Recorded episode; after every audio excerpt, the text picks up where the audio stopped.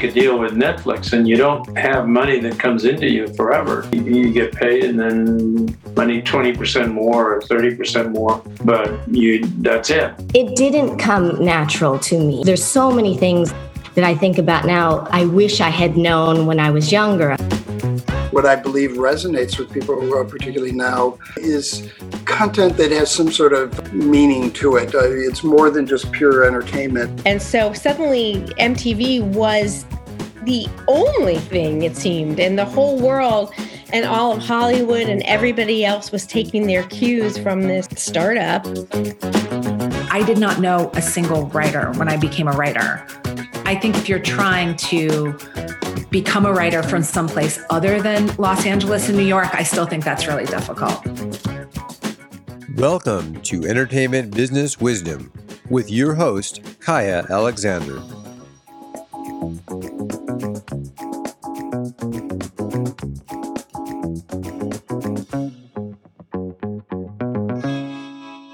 Welcome, welcome, welcome. I'm Kaia Alexander, host of the Entertainment Business Wisdom podcast. I'm here today with my very special guest, Cara Russell. Cara, I'm delighted you're here. Let me tell you all, all the listeners, about Cara. Cara, who is the author of Make Your Script Sellable, a book I really love, is a prolific screenwriter with a background in journalism. Her movies can currently be seen on Netflix, Amazon Prime, Hallmark Channel, Hallmark Drama, Lifetime, and more. As of this writing, she's got more than 10 screenplay projects in development with various producers and production companies. In addition to her screenwriting, Cara works as a creative development executive for MPCA, the Motion Picture Corporation of America, a film production company in Los Angeles that is a world leading producer of Christmas and family themed movies and television entertainment. Welcome, Cara. Thank you for having me. I'm really happy to be here. So appreciate it. Oh, I'm delighted you're here. And we're recording live in front of my students of the Entertainment Business School. Just gave you a big round of applause. Um, it's always really cool to get to talk to you because of your industry experience. You're a cr- total um, you know, badass creative, and you're also a buyer. How do you balance your life between those two sides of your life? Um, in my free time is when I do the screenwriting, and I've been screenwriting. I started in college, so that's always been my passion. And then my day job is um, as creative development executive. And working on other scripts and helping other writers has made me a better writer, seeing it from both sides. So it's a lot of do you ever have free time? I know when I was a development exec, it was like, you know, 80 hour weeks. The job will just eat you alive if you let it yeah, it, it's well, COVID has been good for work in the sense of there hasn't been anywhere else to go. But as things are opening up, I'll have to balance to find time for the writing again. That makes a lot of sense. Um, hasn't it been great having the meetings over Zoom? Have you liked that uh, way that COVID has shifted our the landscape of our industry? It's been interesting. Um, I always want to ask people, everyone stand up and see who's in pajama bottoms. right. but um, I do miss interpersonal, rea- like meeting people face to face and in person. But I think a hybrid is a perfect way to move forward. Yeah, agreed. A hybrid is a great way to go. It's awesome to not have to battle Southern California traffic um, yes. to do these meetings. That would like, you know, one meeting on the other side of town. You're like, well, there's the whole day. Who else can I meet on this side of town while I'm here? and now with zoom it even enables you and i to get together and do the podcast which i started uh, during the pandemic as well never anticipated oh i'm going to create a podcast but following my passion for the business side of this industry for all the creatives who are in it always trying to suss out you know what is what's happening now what do you know about what's happening now it's enabled that to take place and you're amazing I, I follow what you do and i you you're incredible with everything you've been doing and helping people and showcasing talent. It's- well, I, I, love getting to hear these stories. You know, that's a, been a silver lining of the pandemic, hasn't it been? That we're getting to hear stories that um, from marginalized voices and communities that really were shut out of this industry. And I think that's been beautiful uh, that that has shifted, that landscape has shifted in the pandemic. Mm-hmm. I agree. tell us about your job. Tell us about your day job for any of the listeners who are not totally familiar with like what does a development exec do? What does a creative development exec do? Tell us about it. So our job as executives, creative execs, is to find good material to, from start to finish. They could start with an idea, a spec script, um, a project we have that needs more work, and get that script into strong enough shape that we have a buyer who will then buy it and produce it. So it's the whole spectrum of getting from an idea to the production when production takes over on the screenplay.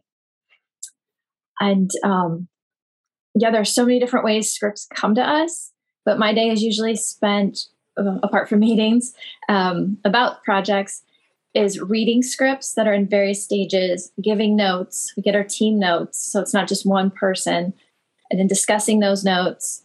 And then we'll have like a notes call with the writer. They go and do the next draft. Sometimes they'll reach out and we'll have calls if they have questions about the notes or something they want to discuss. We get the next draft in and it's continue that until we have a strong enough script that then we're confident to send to buyers. And then buyers will give notes. So then we're working with the writers again to get, and sometimes a different writer, depending on if the buyer wants to work with someone they like or are confident knows what fits for them. And then um, keep going until it's signed off, greenlit, and we go to production. And we have multiple projects, so we're juggling reading different scripts. So I always have a long queue of projects I have to read and give notes on. Um, but it's fun too. A lot.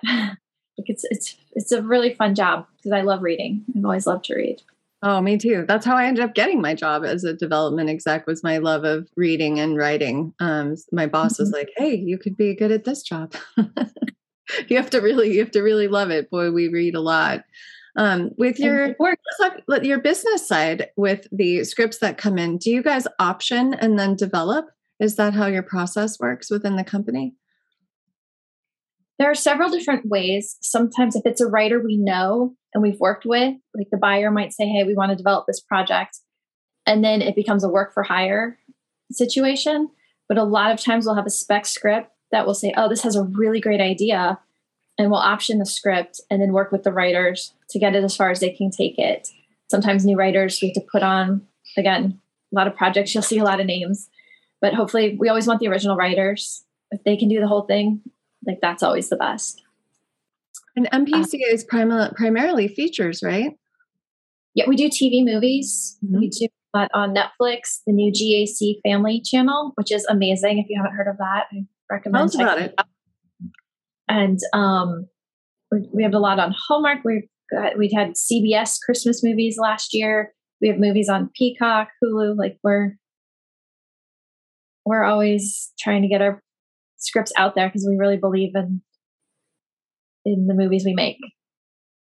That's and really- that's the fun too is the projects we do make, we genuinely love them and care about them and want to see these be the best movies they can be. What do you love about Christmas movies? I know you also write them. I do write them. Um, I think it's just the exact opposite of the news you read every single day. It's just a way to keep spirits up and remember that there are good things and good people in the world. You just need that good energy. And if that comes out at Christmas time, then that's where that's I think why that so many people love watching those movies. And, and they're fun. All, all of Christmas I left the Hallmark channel on because it was just so happy and it carried that spirit. And I was feeling really depressed at that stage of the pandemic last year. It was like, oh my God, this has gone on forever. And it was so helpful to have some uplifting uh, energy in house, you know, even while I was doing other stuff in the background. Tell us about one of your movies. I did have this past Christmas, The Great Christmas Switch aired, and it aired on GAC Family and it's on Peacock to stream. And that was a fun one. That one took, I can't even tell you how many revisions over how many years before it was in place where it was strong enough and somebody we had a buyer who wanted it were you there on set for production too what was your role throughout the um, whole development and then filming process because i was the writer on that one once all the production notes came in and i made those like i was pretty much off of it because then production took over. And I'm very careful with that fine line of as a writer versus an executive of not overstepping. Because as a writer, I might be like, oh, I want this or that, but that's not my job anymore. That situation, it's not my decision. But I love how it came out. I think everyone did an amazing job. The cast was fantastic. Um, so I was very happy with it. But it's, yeah, it was years and years and years, good 10 years, I want to say. And the original script looks nothing like what it ended up being. Wow. Well, congratulations. That's awesome. What, what are you most passionate about right now? I have a new Christmas script going into pre-production. It's in pre-production now that should start filming soon for this year. I unfortunately can't say anything else about it at the moment, but I'm excited for that one too. Do you continue to stay excited when you're done doing the actual writing? I think I'm always in the okay, what's next? What's next? It's just a restlessness of okay, where's the creative flow? What's the next story? Do you let yourself have more than one work in progress, or are you somebody who keeps a lot of irons in the fire? I have uh, in the middle of that. I like to finish scripts. I don't like leaving anything undone.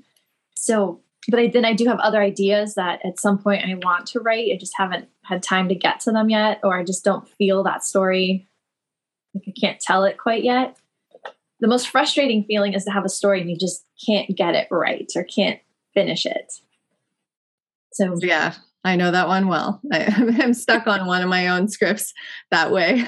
needs this revision that I'm like, oh, I'm stuck on this one problem. But that's, I feel like when you let it go, sometimes those answers come from other places, like when I'm out running or even when I'm driving. I do some of my best thinking when I'm driving. Can't do that as much anymore with the gas prices in California. But back in the day, I could actually drive around and think through stuff.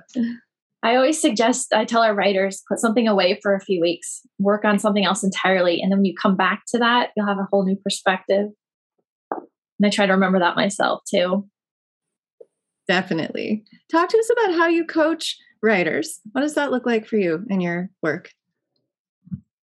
Um, so the hardest part I want to say with writers who come to us with ideas is find is honestly finding an idea that hasn't been done or that we don't have in development we had one writer submit, I want to say 70 pitches, like logline pitches. Not one of them worked because they were movies we'd already done, another company had done recently, weren't enough of a twist on something new, or we already had something very similar in development. That's the hardest part is finding a fresh twist on an idea. Especially last year, what almost 200 Christmas movies on all the different platforms came out how do you find something new for this year that hasn't been done the last several years, let alone the last several months? Like that's so it's always coaching writers of just keep using your imagination, try to find a new twist, combine ideas, go back to the classics and go through public domain and find a twist on something. And then once we have a great idea, then develop it out of okay, who are the characters? What are the arcs? Um, what's your plot and story, the basics, and then continue from there. It sounds like you're saying for you guys, that kernel, that nugget of the great idea is imperative. It's got to be unique, it's got to be original, something fresh. Yes. Yeah. We, it's thrilling. And then even if the writer, we call it in the industry, it's called a green writer, someone who's beginner or not at the professional level, if they've got an idea, we will often option that idea and then help that writer take it as far as they can before we put on like a professional writer to really get it into sellable shape. But we love those great ideas. We find it. It's it's the diamond. You know, it's the you find what is it? The diamond in the haystack kind of thing. Yes, the, the diamond in the rough. The yes. The rough. Yeah, no, I, I love that. It must be hard though for some of your writers who are green and new and excited and they want to go pro to be like, okay, well, we're going to option this idea and then ultimately it's not going to be my movie anymore. How do you encourage them to have grace around that process?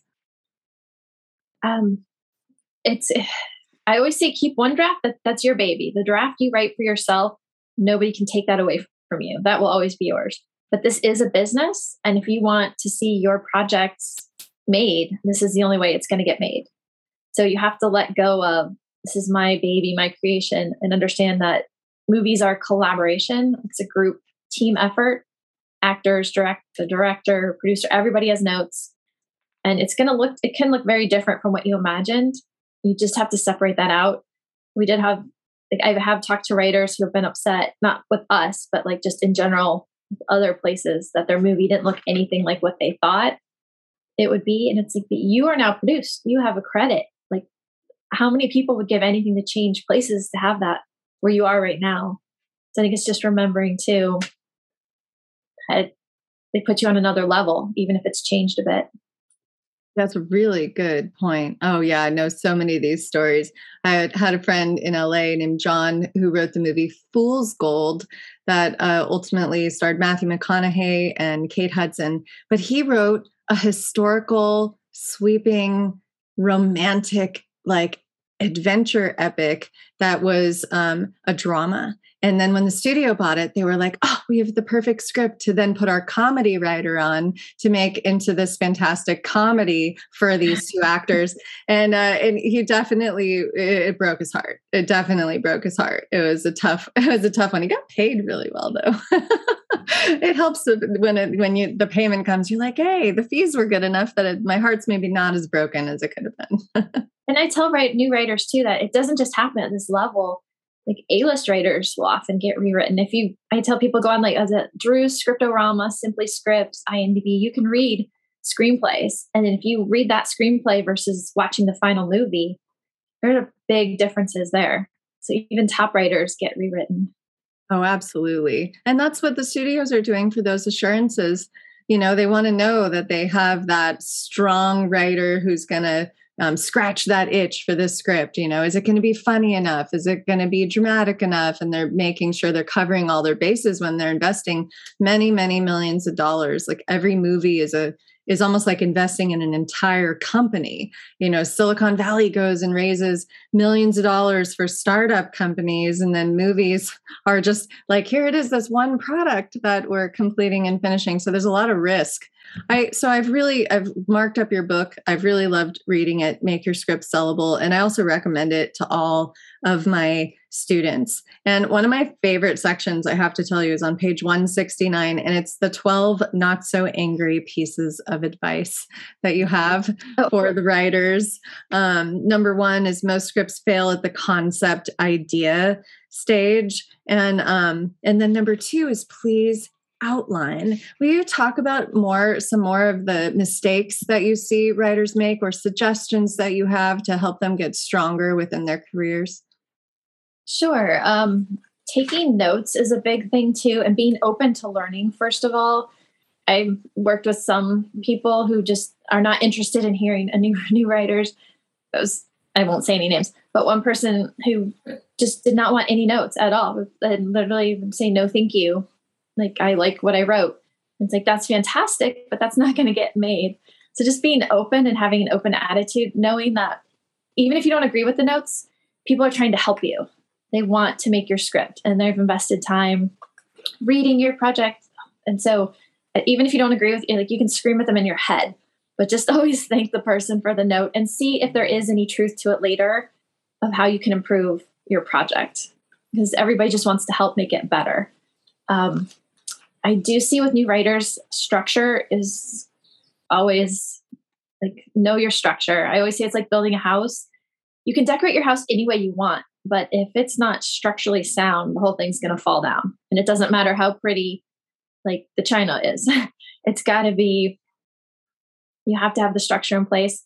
New writers will have the biggest one of the biggest mistakes I see is that what should be the inciting incident, which should be happening fairly early on in your script, of what gets the story going is put at the 30 page mark as like the first plot point. You see that a lot.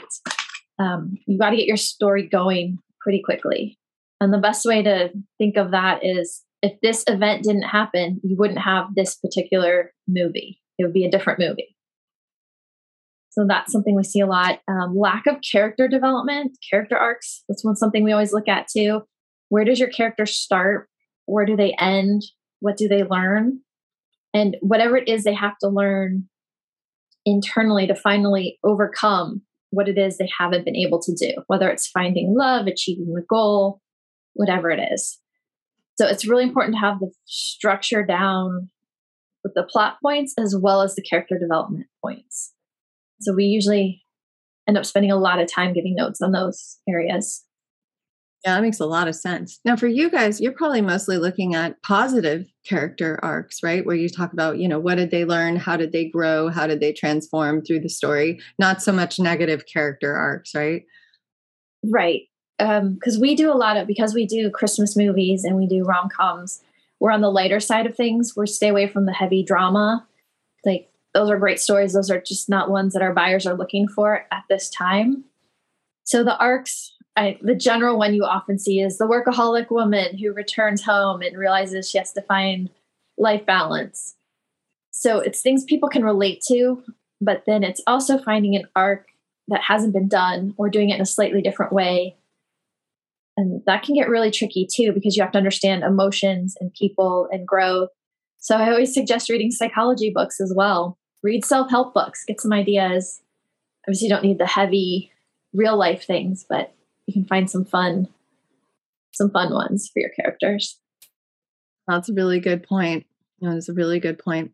I want to ask you a question that's really close to my own heart. I like to say I'm the BQ and LGBTQ, and you're talking about, you know, the need for new stories. And whenever I'm looking at like Christmas movies, there are a lot of them are really traditional heterosexual type of structure. Are we seeing any more movement toward LGBTQ stories yet? I think we definitely are. Uh, Netflix had was it Single All the Way came out last year, which was a wonderful movie, and I think um, Hallmark, under their new direction, is open to more stories that way, inclusive. And um, I think we're seeing a lot of changes. I think we're seeing the full spectrum. And, you know, hopefully everybody finds the movie that, you know, makes them feel good.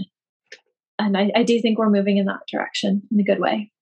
Good to hear. I mean, I feel like our, our the movie industry tends to move ahead of um, actual culture and can open up ideas and minds amongst the audience of like look here's what we should consider.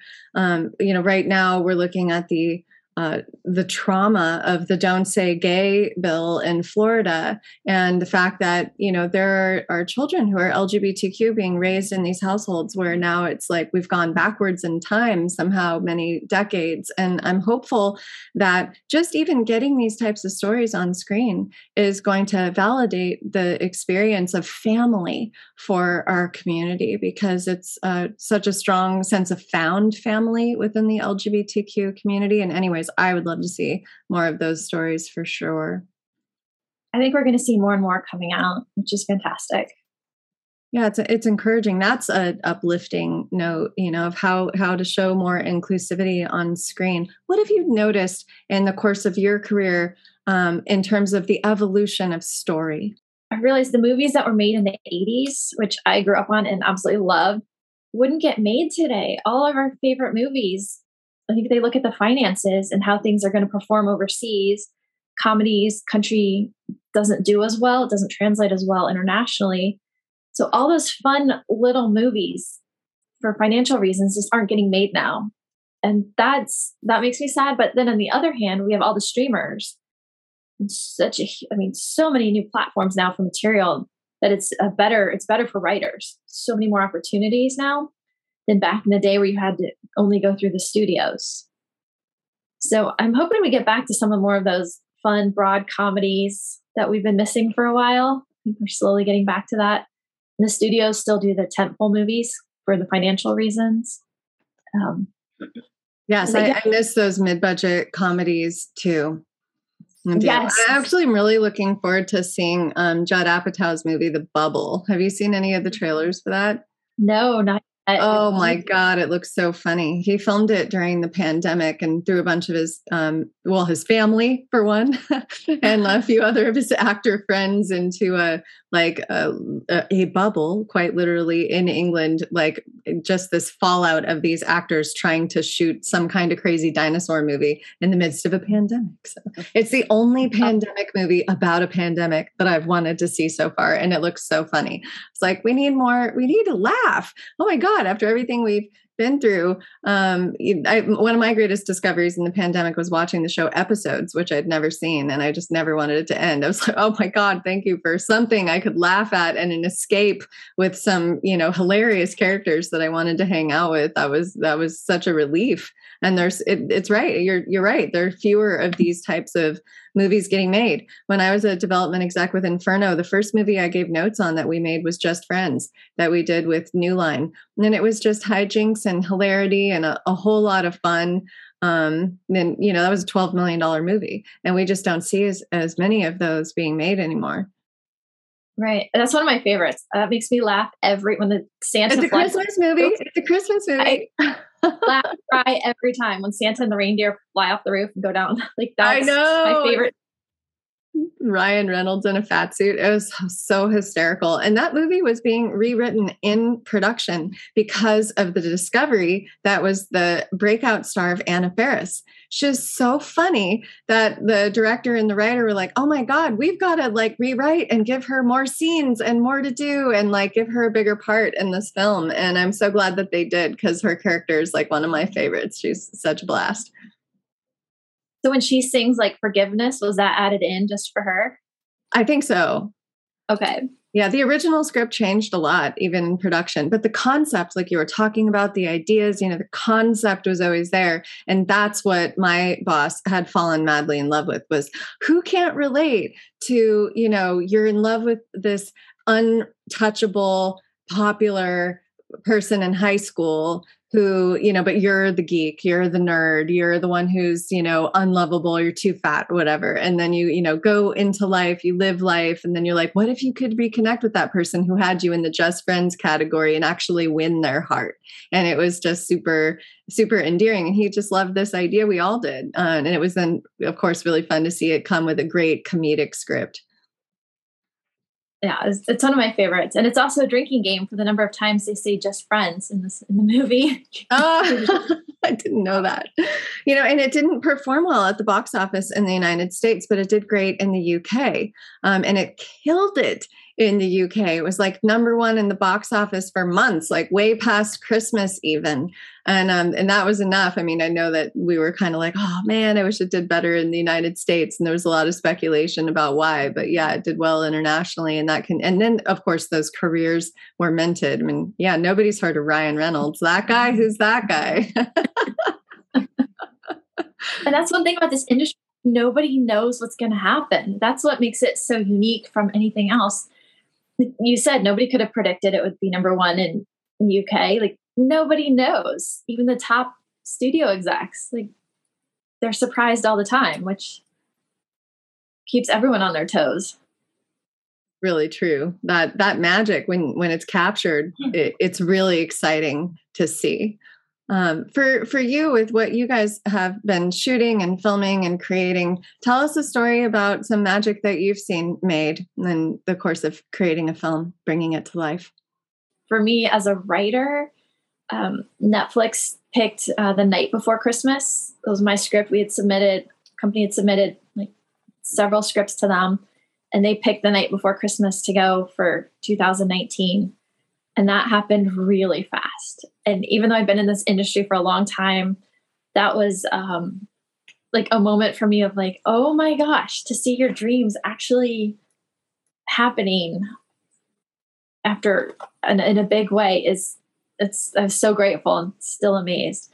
But that for me was the magic. And thinking back to, oh my gosh, when I wrote my very first script, never could have predicted streamers, never could have predicted any of this. And it's like, don't give up on your dreams. Those moments like that, and I see them for all our writers when their movies get made, even if they've had dozens of movies produced. You always keep that moment, like keep that magic for yourself and just inspire. It kept me inspired to keep writing, but also never give up on your dreams. And believe, you have to believe in yourself and keep working on your craft always. Oh, And definitely. seeing our other writers, new writers who get their projects through and the best is to get to give someone the news of, hey, CBS picked your script or Netflix likes your script or GAC is interested in your script. Like, and they have writers be so excited and then tell me, oh, they did a viewing party with their whole family for their movie. Like, I find that the magic too. Everyone just enjoying what they've created, getting to see your own imagination and other people seeing what's in your imagination on the screen. Right. Getting to share that with the family. Does, mm-hmm. does anyone in your family read what you write? Um, my mom and my aunt are have like um, the lawyer and the PhD psychologist. So my aunt will read it for like she helps me with the character arcs of like, okay, psychologically, if this person is like this, this would be more real life. So she does the psychological analysis of the characters. I love that. And then um, they both will proofread because it's amazing. I'm sure you guys all know what you you could look at the words on the page and what's in your brain. You see what should be there, not what is there. And so it, I think it takes usually two people to proofread something to catch all the errors. Oh, for sure. You know, I've heard that like even in a novel that Random House puts out, that there's even there's still like an average of six typos in the book. It's so in the printed book, in the actual published book, like it's so hard to catch those. I always get snagged on the ones where it's still a word. Like it's the word should be from, but I've written for which is still a word so spell check doesn't catch it. And then when people are proofreading it like their eyes just glance over it. And you know it's inevitable that the second you push send to go out to your rep or the executive or whoever it's like oh there's the glaring typo on page one. It's like always. Yes. I would say from the executive point of view, don't worry because we we understand that the small typos happen. It's only if a script is completely filled with sloppy writing where somebody didn't spell check anything or check their grammar at all that we're like why should we invest our time if the writer hasn't even spent their time to proof their own work? But if a few errors like that we don't worry. Like if we see a 2a or spaces like we we understand. We just skip over those. No that's great. I mean there's compassion there really. That's good to hear. We'll still point it out when we give notes just because we want it to be perfect when we're submitting it to a buyer Oh, definitely. You know, a, really popular subject in the entertainment business school, especially among writers who I teach, is pitching. And I know you've sat through a lot of pitches. Will you tell us some mistakes to avoid and some tips of encouragement of what uh, writers could do or could do better in their pitches? Pitching's hard. I'm not good at it myself. I always start out by saying, I'm a writer. I'm better at writing this down than I am at speaking it because I stumble and then I start worrying about how is this coming across and you're analyzing what's the other person thinking at the same time. I always prefer to send something in writing. That way they can see it, they can read it, and I know my short paragraph is better than anything I could do trying to speak it. That's me because I'm not good at it. Some people are really great at pitching. The biggest thing is keeping it quick. People don't have like I think what we all grew up with like the MTV generation that's gotten worse, where attention spans are five seconds. Uh, try not to go on too long because you'll lose someone's attention. They will they'll miss a word. They won't know what's going on. No one's going to admit that they checked out for half a second during your pitch, and they have no clue what you're talking about now. Um, I've seen that happen when a pitch goes on for like ten minutes. Um, but bullet point it, keep it like show your passion in it the biggest thing too is relate like your own experience to this story. If you worked in, I don't know, if you were a nanny for, you know, this celebrity family and this is where your story comes from, like that's that's the interesting part of it. Or if you worked as a janitor and you had the genius kid from, you know, like that movie. Um, but relate your personal connection to your story because that's what people remember as well. And then just give you know, one, two, three sentences about it. If you have more time, that's great. You can fill it out a little more, but just keep it interesting, quick, and it can be explained. Like high concept for us means like like um was it Samuel Jackson decided to do Snakes on a Plane just based on that title. Like that's high concept. If you can explain the whole plot in one sentence, that's what a lot of people love to hear because they're like, then the executives know, oh, I know what this is about. I know who to sell it to, and I know how to market it. So those are things you want to be able to say in your pitch by how you pitch it. because that's how the executive thinks. Who can I sell it to? How is it going to be marketed? Who's the audience? So you try to answer those as well in a pitch. And an interesting story too. Um, if it's a character piece, that's wonderful. Just explain your why you're passionate about writing a movie about that person, why it's important to society, why it's important right now, why this is something the world needs or would love or it'd be successful.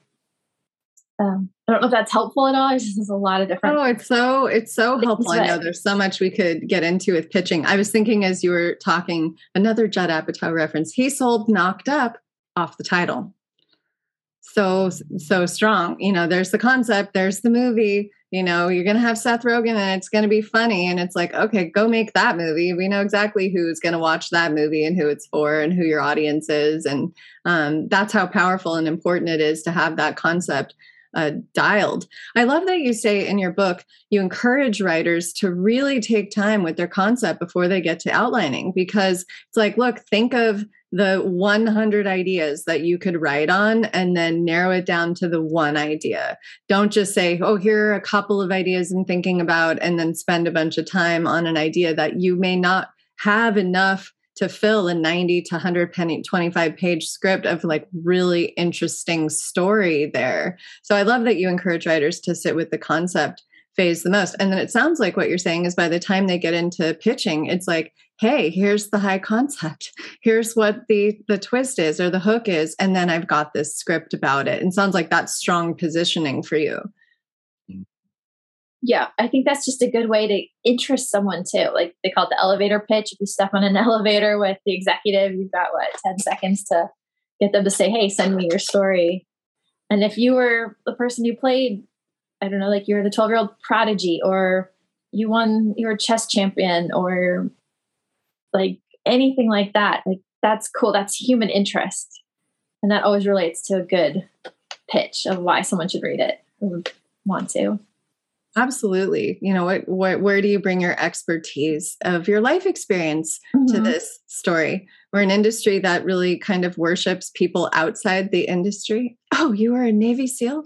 Oh, you grew up on a farm in Pennsylvania and raised pigs, whatever it is. Like, there's just so many elements of uh, we love when you bring your own life story to the industry because we know there's like a lot of richness there of story that, you know, hopefully we haven't seen or comes from a perspective that's new and fresh and exciting and everyone's fascinating. Like everybody on this call, your entire life stories are all we're probably all such very different stories that everybody's fascinating.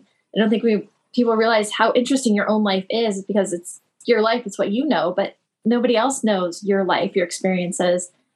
So pull from what you've been through because that's where your passion is going to be and be excited about your idea when you pitch it too. Like because that comes through because if you're not excited about your idea, like why would the executive be excited about it? Of just let your enthusiasm show and your passion for the story. Absolutely. I don't know if you know, Cara, that I teach the one minute pitch. And that's one reason why. Um, for our listeners, you can grab a copy of my free ebook. It's at entertainmentbusinessleague.com. And it is the one minute pitch how to, because especially if you're in Los Angeles, you know, you you have a quick second with somebody who you meet in passing, or you're at an event, you go to Austin, you go to Sundance, and then you have a moment with somebody in a hallway or an elevator, and you can say, Hey, I so admire what you're doing. Here's me, here's what I'm doing. And everybody has 60 seconds that they're willing to give you before they're like, okay, bye. And if you can, you know, hook them in that 60 seconds of, hey, I want to tell you more. Would you be willing to meet with me? Would you be willing to hear a longer pitch? Then you can always expand from there. But you got to have something that collapses down to one minute so that you have the opportunity to create a connection there. Mm-hmm. Definitely. And I think people are, pol- most people are polite and are generally like everyone's looking for a good story. The business is based on finding those nuggets, finding those great stories. So people do want to find that. And so you're helping them too. Think of it that way. Like their business is based on finding good ideas. This whole industry is. And you've got a good idea. So you're important. You just need to sh- show them in that moment why they need to look at your story. Like you're helping them too. So true. I, I, definitely had that pressure in my job when I was a development exec of like, hey, we have this hedge fund. We have to finance some movies. we better find some great ones and sorting through all those stacks to try to find what we were the most interested in making. And the movies that were coming to us had attachments. So it was you know what who's going to be attached to this movie and is there any co-financing in place? And then gosh i hope the script is fantastic and amazing. And i was you know a die-hard script champion when i was in that job because i was like look it's got to be a great story. I like everybody else i feel like i'm sick of going to the movies and just enduring something that's just so bad because the story you don't want to see the ending coming at you when you've just sat down in the chair and the theater goes dark. You want to be taken on a journey that is surprising and reveals itself and you know is some kind of even level of catharsis as a human being. You want to laugh you want to cry you want to not see the ending coming at you from the moment you take your first bite of popcorn. Oh so true. Oh, Cara, I'm, I'm so grateful that you've been here with me, with us today, with the audience, and bringing your expertise and your beautiful self to all of us. Thank you so much for being here with us today. How can people like find you? Where are you on Twitter? What's your handle? Uh, Cara J Russell. I'm on Instagram, Twitter, Facebook, so can find me on any of those. And I do read any DMs, so feel free to find me that way or LinkedIn as well. I get all those emails. Fantastic. Well, thank you so much for your time today. And I wish you all the best, best with your next project. Thank you. Thank you so much for having me. Really appreciate it.